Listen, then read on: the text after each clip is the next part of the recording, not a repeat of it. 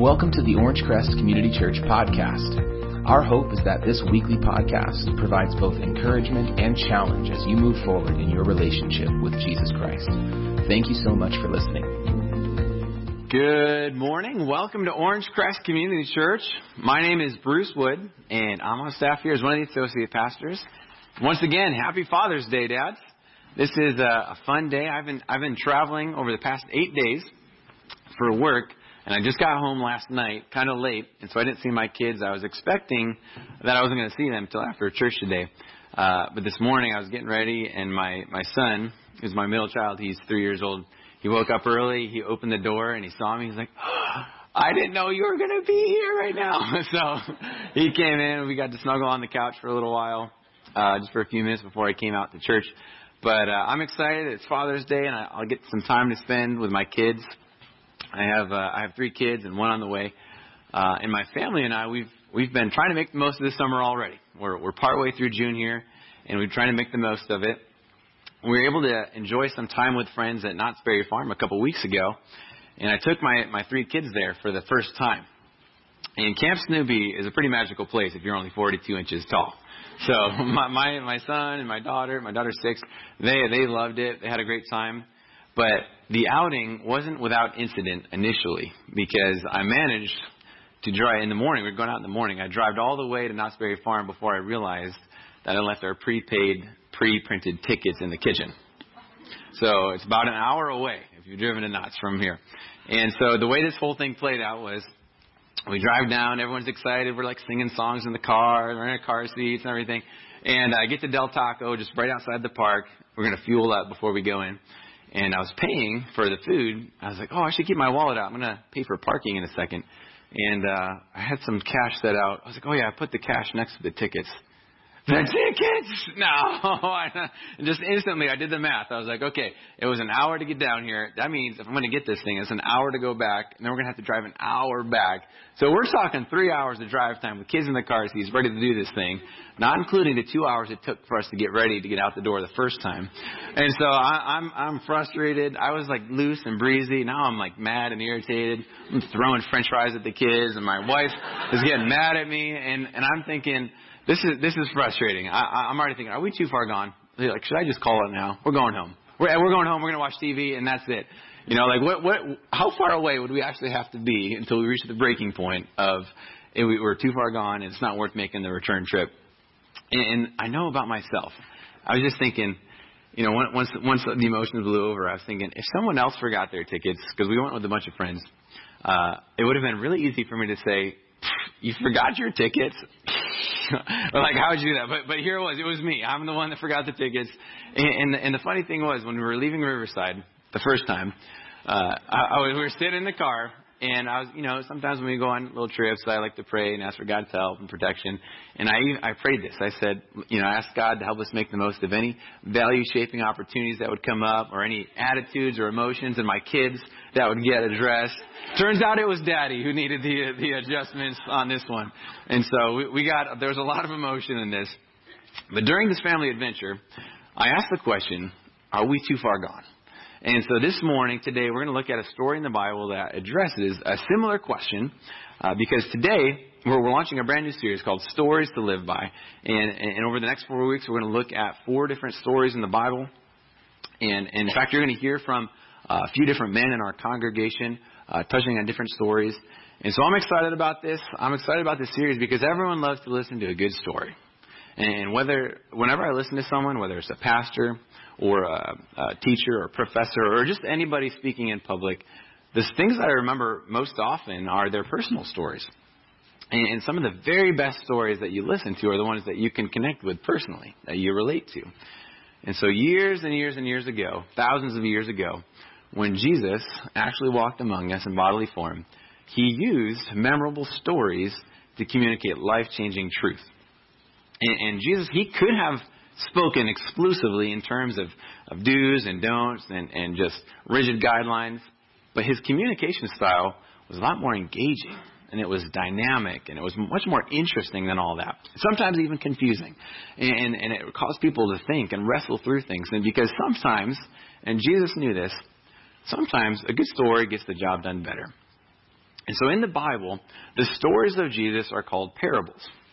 Uh, and more than just being entertaining and, and engaging, Jesus' stories or parables uh, were, were, had very important truth blended right in. In fact, we have over 40 of his parables recorded in the, in the Gospels. And some of them are, are repeated multiple times throughout uh, Matthew, Mark, Luke, and John. And so what you, basically you get the idea because he used this method of communication so often, it's clear this was an important way for people to grasp truth. And so over the next four weeks, we're going to be looking at four highly practical stories. And, if we embed the truths of these stories in our hearts, it has the power to, to radically impact our lives. And so when Jesus was he was living and, and, and walking and working among us, he had his core followers. He had he had his guys. There were twelve men that spent a lot of time with him trying to soak up and learn as much from him as they could. They're called the disciples. And so in Matthew 18, we, we come up on a story here where the disciples came to Jesus and asked, Who then is the greatest in the kingdom of heaven? This is a question I often wrestle with. Who's the greatest in the kingdom of heaven? Or who's greatest here now? Uh, I want to live a significant life. I want my time on earth uh, on earth to be worthwhile. When I get to the end, I want to look back and say, like, I want to have God say, yeah, it was worth, it was worth giving you bread. And, and when I look over my life and what I've produced, I have a strong pull to tie my value as a person to what I've produced. And that in some way, what I've accomplished, I'll be able to measure up. Uh, based on what I've accomplished, I'll give myself a score, some sort of rank, and, and I want to know who's the greatest. How do, how do I land on the zone, on the leaderboards, on the world charts? And uh, and so, like the disciples, I'm wondering this question: Who's going to be the greatest? But it doesn't stop just there. In, in asking who's the greatest, I also experienced a strong pull to rank other people. And if all I did was just evaluate myself, that would be one thing. But I struggle with examining what other people have done and accomplished, or what people don't do, or what they don't bother to accomplish. And I start ranking them too. And, and if there's a greatest, then presumably there's a there's a, a not so great, or there's a totally not great, or an, an insignificant person, or, or maybe there's a, a worst, or maybe there's somebody that's just they're just too far gone; they don't even make it on the chart. Maybe there's this scale, and, and we, we we wrestle through this, and I think this was at the heart of the disciples' questions. Who's the greatest? Who's the greatest? How, where do I land on this chart, on this chart? And remember, these are Jesus' core guys. I mean, these are the men that are going to be entrusted to carry the message of God and the culture of Jesus Christ around the world. And here they are, sizing each other up. They're looking around. They've got the measuring tape out. They're, they're, they're categorizing and ranking. And church back then and church now we, we get to interact with a lot of people in very different stages of life in their walk with God. I mean, even in this room, there's a, there's a lot of people here with a lot of different backgrounds. In fact, the body of Christ at large is made up of people who have a varied understanding of what does it really mean to walk in obedience to God. We get to interact with people that have been walking faithfully with God for years, and we get to interact with people who are pretty inexperienced at it. And, and so without realizing it, we mentally just drop people into baskets and into categories. And maybe we see some people, these, these people are useful and helpful. And these people, they're, they're negligible. They're, maybe they're insignificant. And, and we do this even with people at church, uh, other brothers and sisters in the family of God, particularly if someone stumbles or sins, or someone offends us and, and makes life difficult or, or in, in, infringes on, on my comfort or my abilities and causes problems and frustrations for me. Some people, it's just, it's just so bad that they just seem too far gone altogether. And knowing that this struggle is in the hearts of his followers, Jesus responds to this question. So they ask him, who's the greatest? And they ask, you know, who's, so basically, who's, who also is the worst? They don't say that, but, you know, they want to know what the scale is. And as you can imagine, Jesus has a lot to say on this topic. And so he responds from a few different angles. One of the things he says is, see that, see that you do not despise one of these little ones. And so little ones uh, is a reference to children. He's using some imagery from earlier on in his discussion with, with the disciples. And uh, it, this is it, little ones is, is, imagery, but basically, essentially, what he's talking about, uh, little ones are, are other brothers and sisters in the body of Christ. Essentially, he's saying, "See that you do not despise one of your fellow Christians." Don't despise one of your fellow Christians. The other word that stands out to me when in the statement is the word despise. And to me, that seems like a pretty strong word. I mean, uh, despise seems like something you'd find in the script of Despicable Me. I mean, I was I was thinking through that word. I, I, I just glossed over it altogether. I tried to dismiss it because I can't remember the last time I thought, I just despise that guy. You know, I I, it, I wasn't I wasn't connecting with it personally, but th- but just then, for good measure, I, I checked the word in the dictionary. Sometimes when I'm when I'm reading the Bible, I'm not sure exactly what what's being getting at. I, I just look up the definition. So here's what despise says. Uh, and there's a spectrum here. It could be lack of respect for someone as a person. Uh, despising, it could be to look down on others. Or, and it gets more intense here, to regard others as negligible or worthless. Or, even more intense, to feel repugnance or intense disgust for someone. And so, this word despise that Jesus is using here, that I was trying to gloss over, there's a spectrum here of intensity. And as I, I was, as I was reading these definitions, I felt very strongly in the moment that God was saying to me, You do these things. And just as quickly as I had that thought, faces came to mind of people that I've had these feelings and attitudes towards. And instantly I thought, Oh Lord, you are right. You're right. I could maybe fool myself on this one, but I know I can't fool you. I can I confess right now, as I'm reading this definition, I confess that I have actually despised people, even fellow Christians, by entertaining these kinds of thoughts, entertaining these thoughts towards people. And this is ugly stuff, okay? This this this gives you one shade of the bleakness of the human heart. And I think this is a common struggle for many of us. I think this is why Jesus used such direct, striking language to cut directly to our hearts, to the deep things that we deal with. And, and there's a variety of ways. This attitude of despising people, it comes out and it gets expressed from our hearts in different ways. It, it could be when, it could just be expressed when you have a hard time looking at somebody in the eye when you talk to them because you don't respect them. Or, or when we're smiling on the outside, but the, on the inside our emotions are churning and frustrated. Or, or there's just certain people that, that we feel stiff around, just like a board. And we're relating and I feel stiff. Or uh, when they leave, spouses exchange demeaning comments about that person, and just kind of cut them down. Or, or when we watch, the, you know, for someone we despise, if we watch them receive something good, you know, maybe a privilege, or some special opportunity comes to them, or an fi- unexpected financial blessing, we see them receive something good, and it doesn't sit well with us. They should not have gotten that. Or, or something bad happens to them, and we think, you know what, they had that coming. That, that's about right and maybe even have a trickle of gladness that justice was delivered. And these, when, when we're despising people, when we're, when we're caught up in this cycle, these are the people that we just mentally discount. We write them off. We dismiss them. And, and, you know, they're just negligible. Well, you would never actually say out loud, you'd never use these words, that's a worthless person. But we think they're too far gone. And I'm going to admit right now, I don't like this about myself. When I'm stuck in this cycle, I ask myself, well, why do I get so worked up? Why do I care so much about what they're doing or what they're not doing, what I think should be done? Why do I care so much? When, we, when I see something really good happen to somebody that I've dismissed, I've tossed out in the insignificant basket, and, I, and something good happens, it twists me up. It eats away at me. And, and, and this, this despising, it, it, it causes there to be a poison, a corrosive poison inside of us that eats away. It causes tension and stress and frustration. It's just a slow, corrosive poison on the inside that burns us up, and we can't escape it.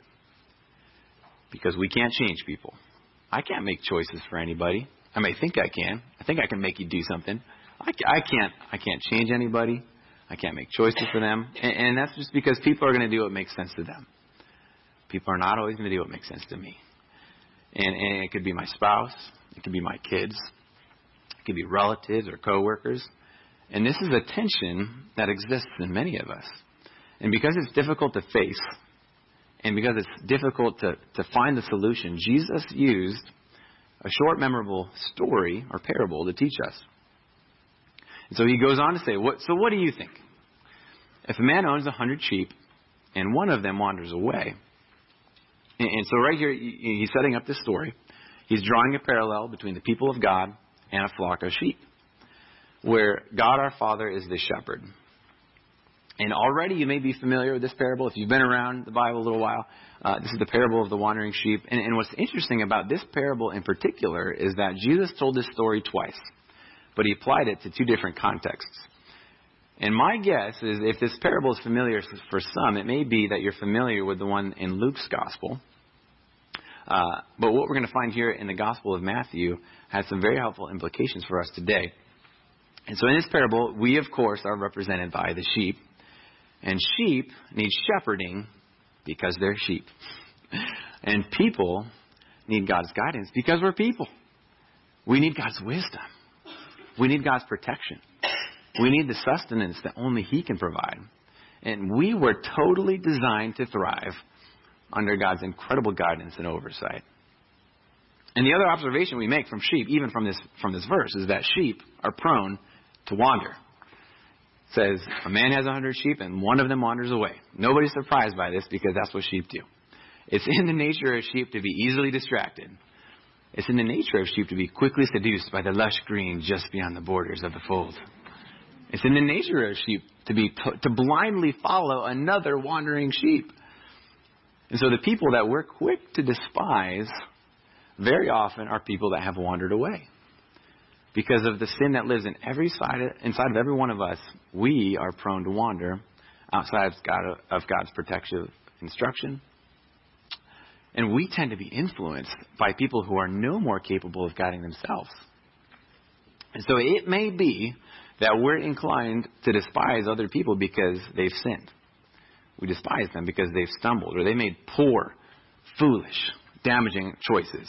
And, and they've in some way wandered away from what is good. They've wandered from what is true.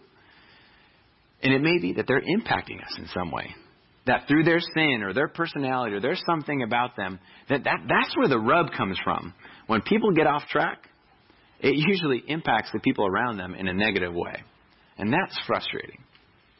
And that, that causes a rub for us. And in spite of this, Jesus, he goes on to say, Man owns hundred sheep and one of them wanders away. Will he not leave the 99 on the hills and go look for the one that wandered off? And you can see an artistic rendering of this parable there on the screen. This verse shows God as the shepherd in pursuit of his wandering sheep. And in fact, the way it's worded, the, the way I kind of read it, it, it seems like a no brainer. You know, isn't it obvious that God in, would be in pursuit of his own sheep? I mean, how could we possibly think that he would do anything else? You know, we write people off. We dismiss them. We count them as a negli- negligible loss. But the God of the universe goes after them. We say they're too far gone, but not God.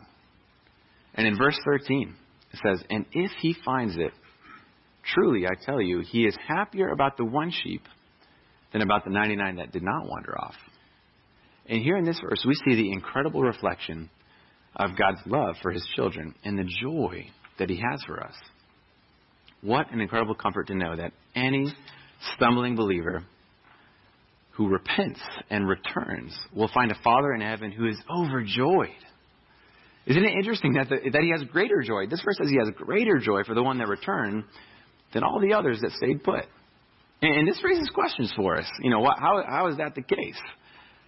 Well, what's happening is that God's love is not diminished in any way uh, in this situation. In fact, there there was one day I drove home with my kids. We were in and out. We just did some fun things. We came back and I parked the van, and my son unbuckled them. He hopped out, and my daughter was in her car seat still, and she was like just sitting there, kind of looking down, uh, motionless, looking pensive. And I was like, that's not that's unusual. She usually just hops right out too. And so I got in the back seat and I sat down. I looked in her face. I was like, "Are you okay?" And she burst into tears. And I was like, whoa, what just happened all of a sudden? I, I know far less about girls than I realized. What, what's going on here? So I started asking some questions. And, uh, and, and after, after a few minutes, she, she launched into a story where she lied to a friend. And they, they were talking about some TV show, and they asked, hey, have you seen that show? And she was like, oh, yeah. And she had, she'd never seen it. She didn't even know what it was. And so she lied to be cool. And so we talked about it. And, and eventually she confessed it to God, asked for his forgiveness, and then we made a plan to get it cleared up. And so she did, and then she did that. She she got it cleared up with her friend. And that day, my heart was overjoyed for my daughter because her heart had wandered. She sinned. She did wrong. She's, she did what God said you must not do. And because of that, she was feeling it. That she had the conviction from the Holy Spirit. That's why her head was down and she was sad and in tears even.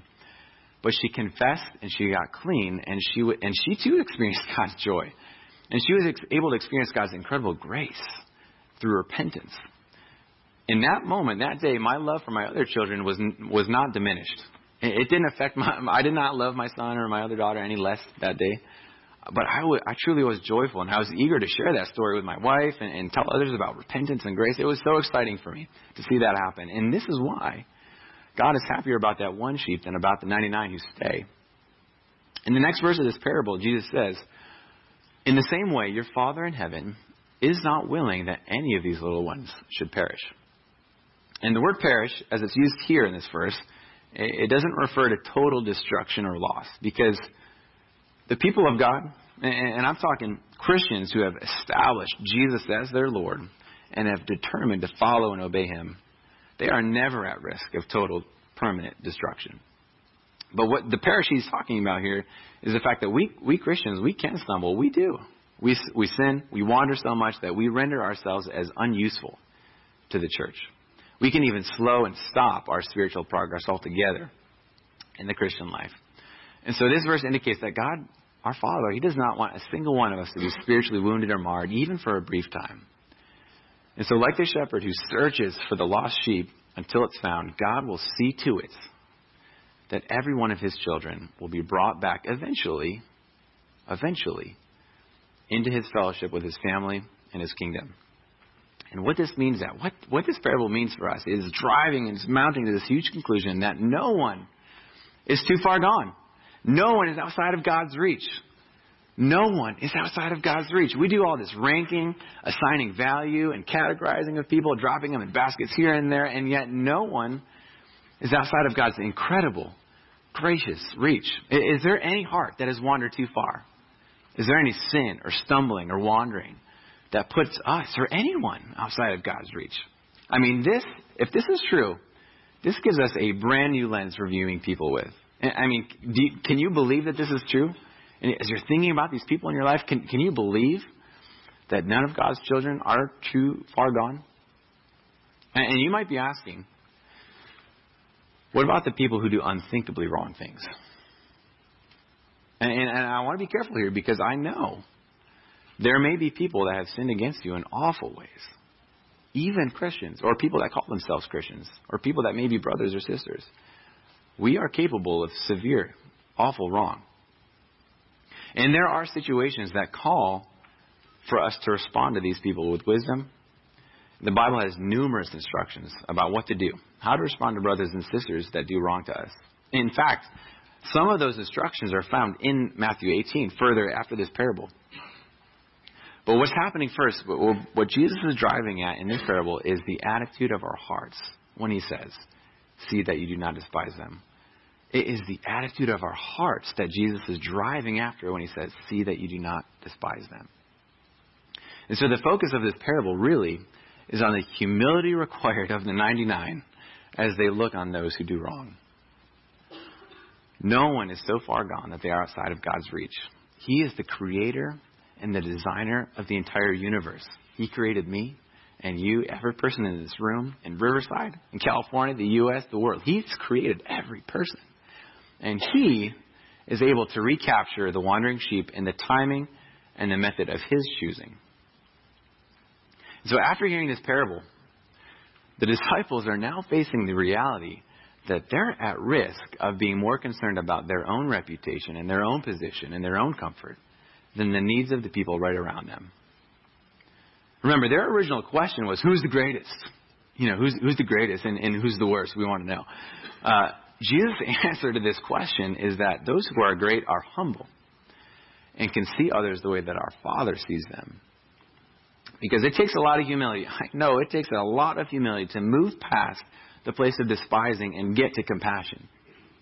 It takes a lot of humility to see the value in other people and to support the shepherd and going to find the lost sheep. That takes humility. And, and so again, the disciples here in this situation, they're at risk of being more concerned with their own position, their own reputation and comfort than being than, than with the needs of the people right around them.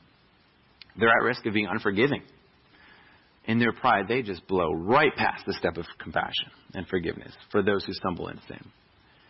I, I was recently assigned to jury duty uh, for a criminal case here in Riverside a few weeks ago, and I, I actually got on the jury, and, and it truly was one of the most interesting experiences of my year. Uh, getting to see the, the inside of the, our justice system and be a part of that. And when you when you first get on the jury, they ask you a lot of questions. They try to find out about you. The attorneys do. And so I had identified myself as a pastor. And so later in the week, one of my fellow jurors came up to me on a break, and he said, "I've got a question for you." he was like a big burly railroad worker, and uh, he, he was a, an older gentleman, and he, and he said, I, "I've got I've got no problem with God. I've got a problem with religion. I've been to all kinds of churches over the years." And every time I go in, I start talking to the pastor and the people, and every time at the end of the day, they always tell me, get out. I was like, this is not going to be a short conversation. I don't know where this is going. I was like, let's get lunch. So uh, we're on break we got I was like we we got some tacos at that stand right next to the courthouse, and uh, so we talked. We talked for a while, and he told me more about his story, his experiences, even way back as a young person going to Vietnam, all kinds of experience, things he wasn't proud of. I shared some of my stories too. We were just kind of dialoguing. And after hearing some of the things that he went through and, and some of the emotions that he was exhibiting, I told him, you know what? And I, I didn't even know if he's a Christian or not or where he stands specifically. But I said, you know? There's a lot of grace from God for the things that you've been through. And I, I told him this parable because this was fresh on my mind and I was preparing for this. And, and so I told him about the parable of the wandering sheep and about God's happiness to go and find the one that wandered away. And that God can and will recapture those who wander away from him. And he, when I, when I finished the parable, he replied, Yeah, but then you have to come back to the 99. I thought, oh man. I don't know what your experiences were. I don't know what churches you went to. I don't know what those conversations were like or what you told them or, or how things played out. I don't know. But it did make me wonder what if there was a permanent no return line that a person could cross? That a person could, could, could sin so much or get in a jam so bad or make such poor, foolish decisions or, or, or wander so far that they were truly too far gone. What if there was a way to become unreachable? What would those people experience from the church? What would they experience from us? We who are the 99. What would they experience? And the response we must say again and again is no one is too far gone. No one is outside of God's rescuing reach. And what this means for us is that it is unthinkably wrong for us to despise or look down on anyone whom God so highly prizes. And God highly prizes each of his children even if we struggle to see the value in them. And as I spent time studying this parable, getting my mind around this, my, my heart began softening for the people right around me. And that God was helping me to develop compassion, even sadness, for people who, who for many various reasons, wandered away, got distracted, stumbled into sin, chose sin, and are living now with the consequences. I realized that God intends to go after those people in His method and His timing. And then something dawned on me. I was thinking about all this. I was sorting through the passage. I was wrestling. And then it dawned on me that God came after me. He came after me. I have been the wandering sheep. And not just once. How many times have I needed God's rescue? In my own chosen sin, how often have I intentionally wandered away from His protection, from His guidance, from His instruction? There are many places to get trapped and ensnared. I know that. I've been walking with God for years, and I know what it's like to get trapped in discouragement. I know what it's like to get caught in addictive sin, to struggle to see the way forward to light and to goodness, and to, and to wrestle. Do I actually want to do that? To battle my flesh and my destructive desires, and even give in to them. I know. So many times God has come after me. How amazing it is, and how repetitively He's done this how often He's done this in my life. No one is too far gone, not even me. I have never wandered so far that I was outside of God's reach. And I love verse 13. If he finds it, truly I tell you, he is happier about the one sheep than about the 99 that did not wander off. This brings me tremendous encouragement to know how joyful God is to bring me back. Understanding Jesus' parable about the wandering sheep will have a huge impact on the way that we see and treat people. He tells us, make sure you do not despise them.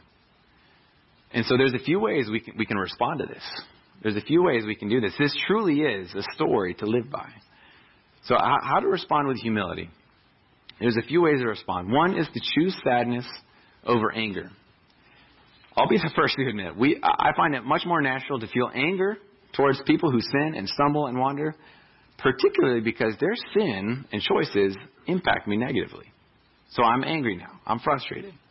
But feeling sadness and compassion is actually a choice. Did you know that? Sadness and compassion, that's a choice. Most people go through their life just assuming emotions are things that, that happen to us, that you don't have any control over them. I'm angry, and it's, well, it's too late now because I'm angry. And that's just what it's going to be until I don't feel angry anymore. But we, you know what I'm talking about? So we choose which emotions are allowed to be expressed. In fact, the Apostle Paul did this.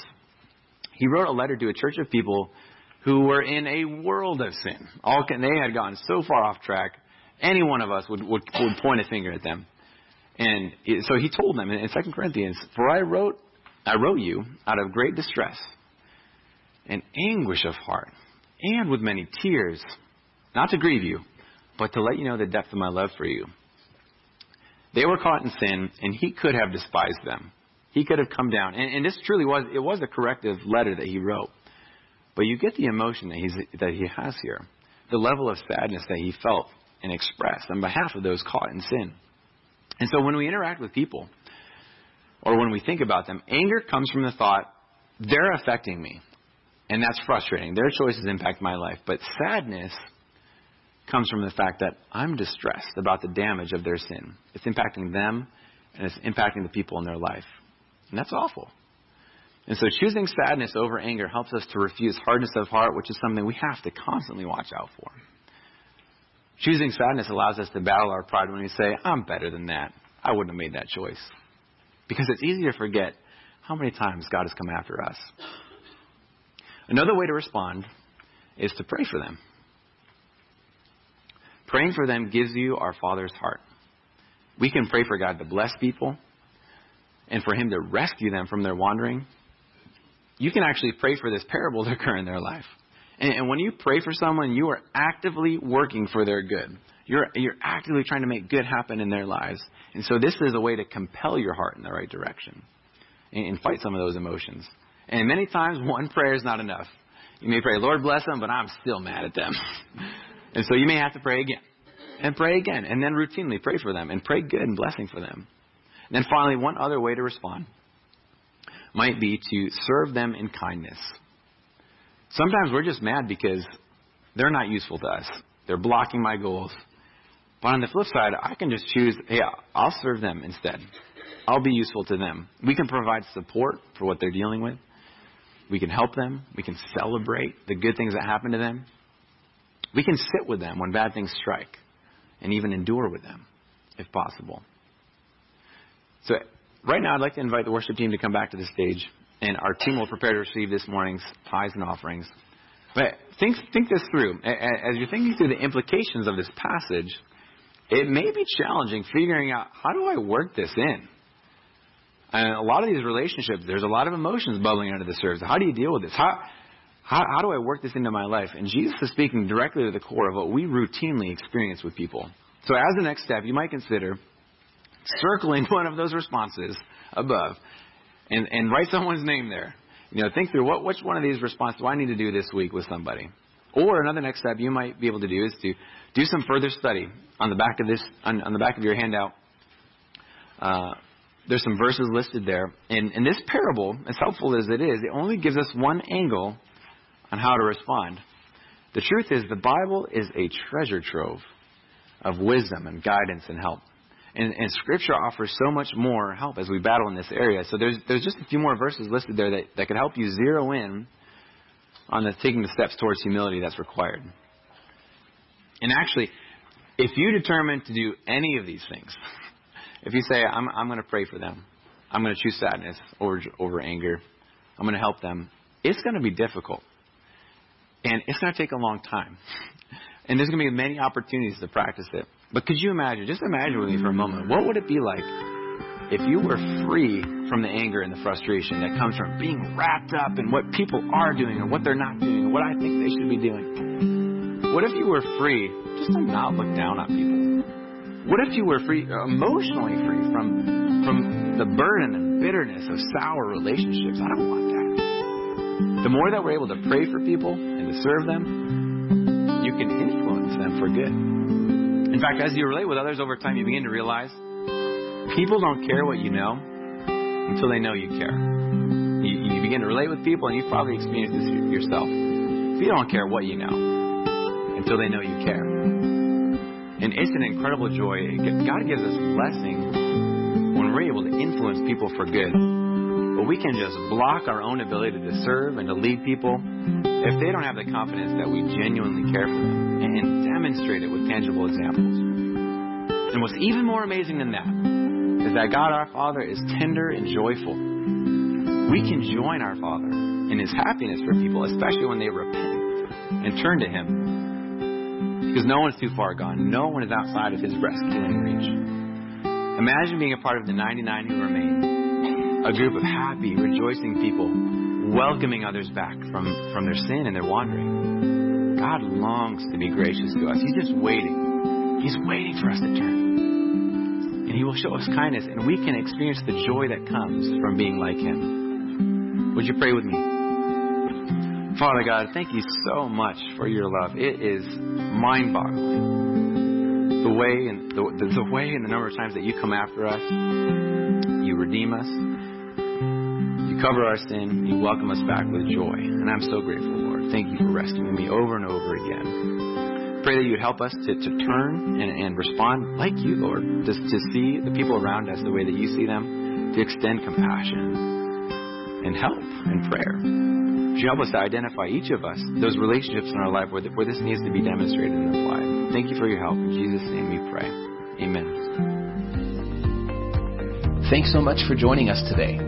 We pray you've been encouraged by the message and equipped to move forward in obedience to God's Word. Join us again next week for another Orange Crest Community Church podcast.